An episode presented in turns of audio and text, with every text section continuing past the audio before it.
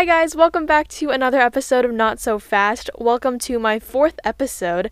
Uh, this is the first episode I'm releasing after the initial release of the entire podcast with the first three episodes. So, if you have already listened to those, thank you so much. Uh, and if you're new here and you don't already know, my name is Mia. I'm a teenager, and I love to talk about really anything and discuss my perspective on these topics and how they impact me. And one of the things that I feel like is ever present for any teenager and really any student in school is standardized testing. Specifically for high school students, it's College Board and the SAT and AP tests, and that is exactly what I'm going to be talking about today. So, if you are unfamiliar with what the College Board is, um, College Board is an American nonprofit company that was formed in December of 1899, so that's pretty old, right? And it was initially known as the College Entrance Exam Board because they were known for administering the most popular college entrance exam in the US, which is known as the SAT. Aside from the SAT, they also administer what we call the PSAT or the Preliminary SAT or the National Merit Scholar Qualifying Test. I know, super long name, but they're all the same thing. That is a once a year, sort of more brief version of the SAT that is administered to high school juniors to qualify for a scholarship uh, their senior year, which actually is really beneficial if you score high enough because there are public universities that award full ride scholarships. And then, aside from testing, they have what's called the Advanced Placement or AP program, which takes college level classes and college level coursework and turns them into high school classes that can be taken within a year. And at the end of each year, uh, students who took that class can take an exam, and if they score high enough, they can test out of college credits. So, most of those classes, most of the AP program is known for being pretty rigorous, especially if you take multiple each year, which is why it's extremely popular for students who are looking to get into really competitive colleges and competitive universities after high school. College Board also does more than just administer these tests. Uh, they also award scholarships, and I know that they have some scholarship finding services and financial aid for low income families, stuff like that. But one thing that really throws students off, um, if you listened carefully when I was telling you what College Board was, is that they claim to be a nonprofit, and every single test that I just told you about, the SAT and the AP test, they all cost money. So that's what I'm going to get into next.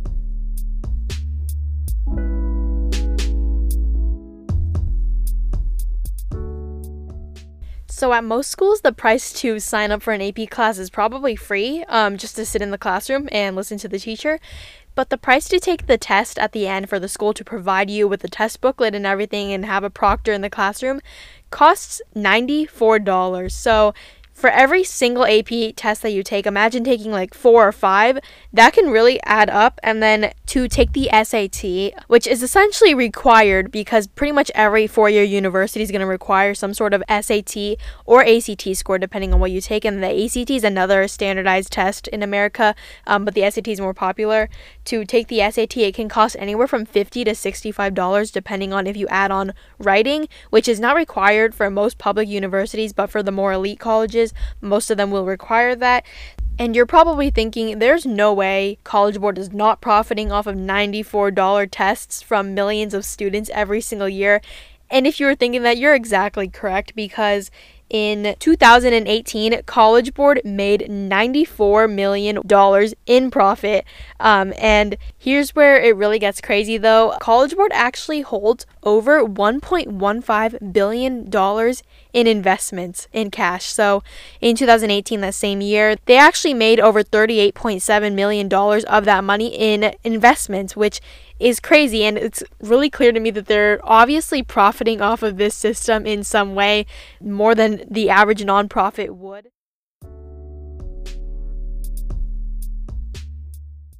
So, to dive into the SAT and to analyze this test in particular a little bit more, um, if you don't know, the SAT I feel like has been a center of controversy for a really long time now, just standardized testing in general. But the issue with college entrance exams like the SAT and the ACT is that they are unfortunately biased and they favor people of higher income brackets with more resources available to them. So, if you didn't already know this, uh, the SAT actually used to stand for Scholastic Aptitude Test, but the issue with that is that the definition of aptitude is your natural ability to do something. So, if you can study for a test and prepare for it, then that's not your natural ability. It's more just testing how well you can prepare for something, right? And that's exactly why they don't allow you to study for an IQ test because that's not truly measuring your intelligence in your natural ability. So, College Board eventually realized this and in 1990 the name of the test was actually changed from Scholastic Aptitude Test to just the SAT. So now when you just say the SAT, it really doesn't actually hold any meaning like it used to. And even then, after changing the name multiple times, they changed it uh, to like Scholastic Assessment Test before coming to just SAT. Um, but even then, there have still been multiple issues of this recurring with the argument of bias. So, in late 2019, which is really recent by the way, the University of California schools were actually sued over their use of the SAT and ACT scores during their admission process. Um, and the plaintiff was a group of minority students, so like black and Hispanics, that argued that this test discriminated against underprivileged and low income students who didn't have access to as many resources to prepare for such a test. They essentially argued that the UC schools overemphasize SAT and ACT scores a little bit too much in the admissions process and basically are saying that they should still be allowed to attend the school even with low scores and that the only reason they have low scores is because lack of resources. Um, and when looking into this, there was actually a study done by UC Berkeley that shows that there is a strong correlation with your high school grades and likelihood of graduating, but there was a fairly weak correlation between ACT scores and likelihood of graduating. So those with higher ACT scores were not necessarily more likely to graduate.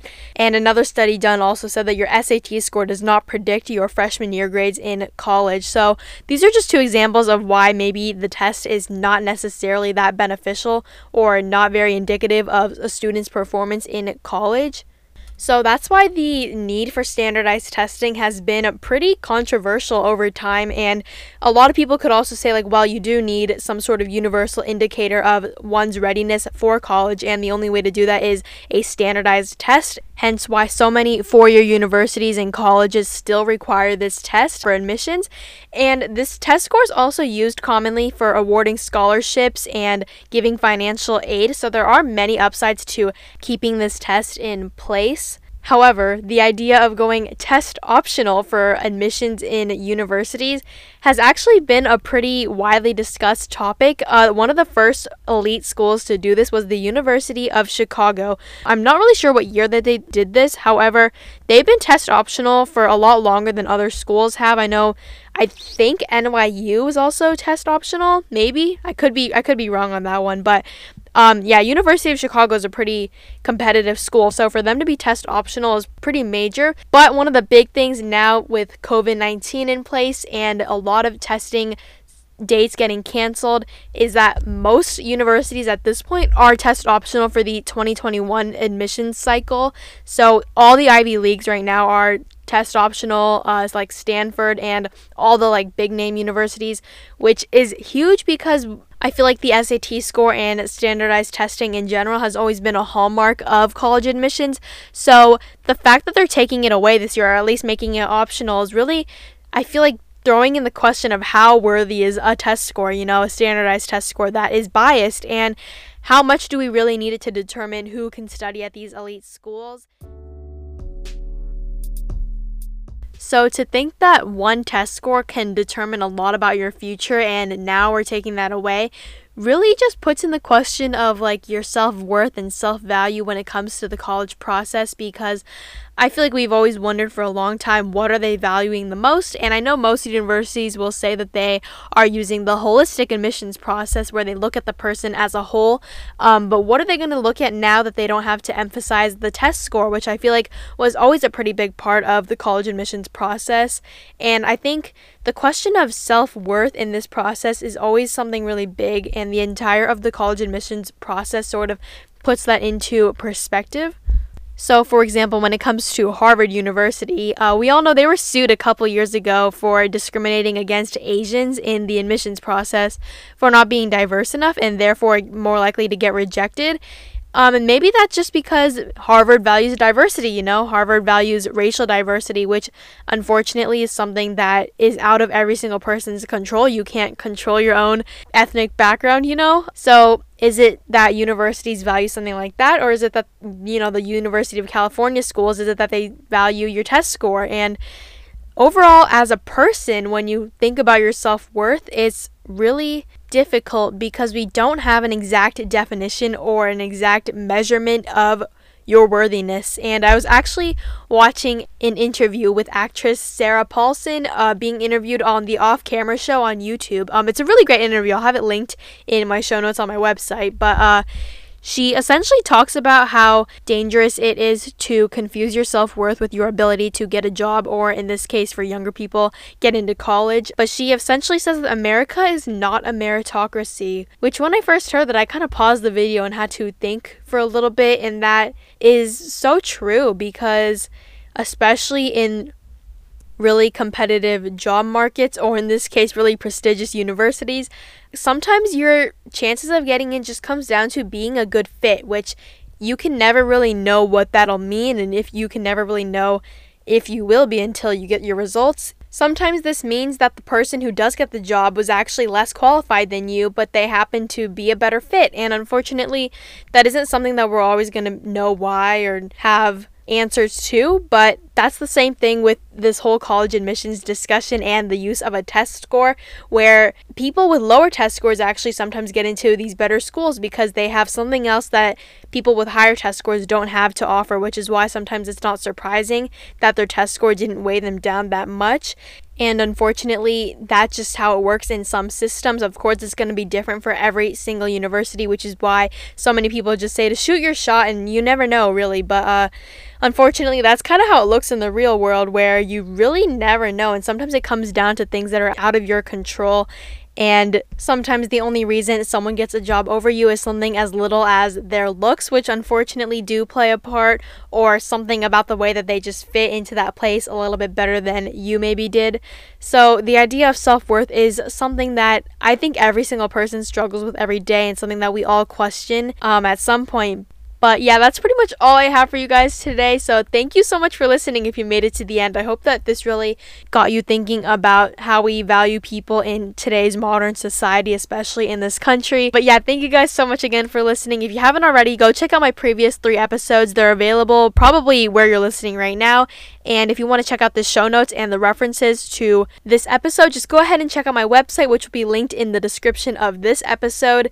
And if you want to follow me on Instagram as well, I'm at Not So Fast Podcast on Instagram. And if you guys have any thoughts or anything that you guys want me to know, please leave them either on my Instagram or on my website. You can just send them through email or leave a review, especially if you're on Apple Podcasts. I think that's where you can leave reviews. Thank you guys so much for listening, and I will see you guys in my next episode.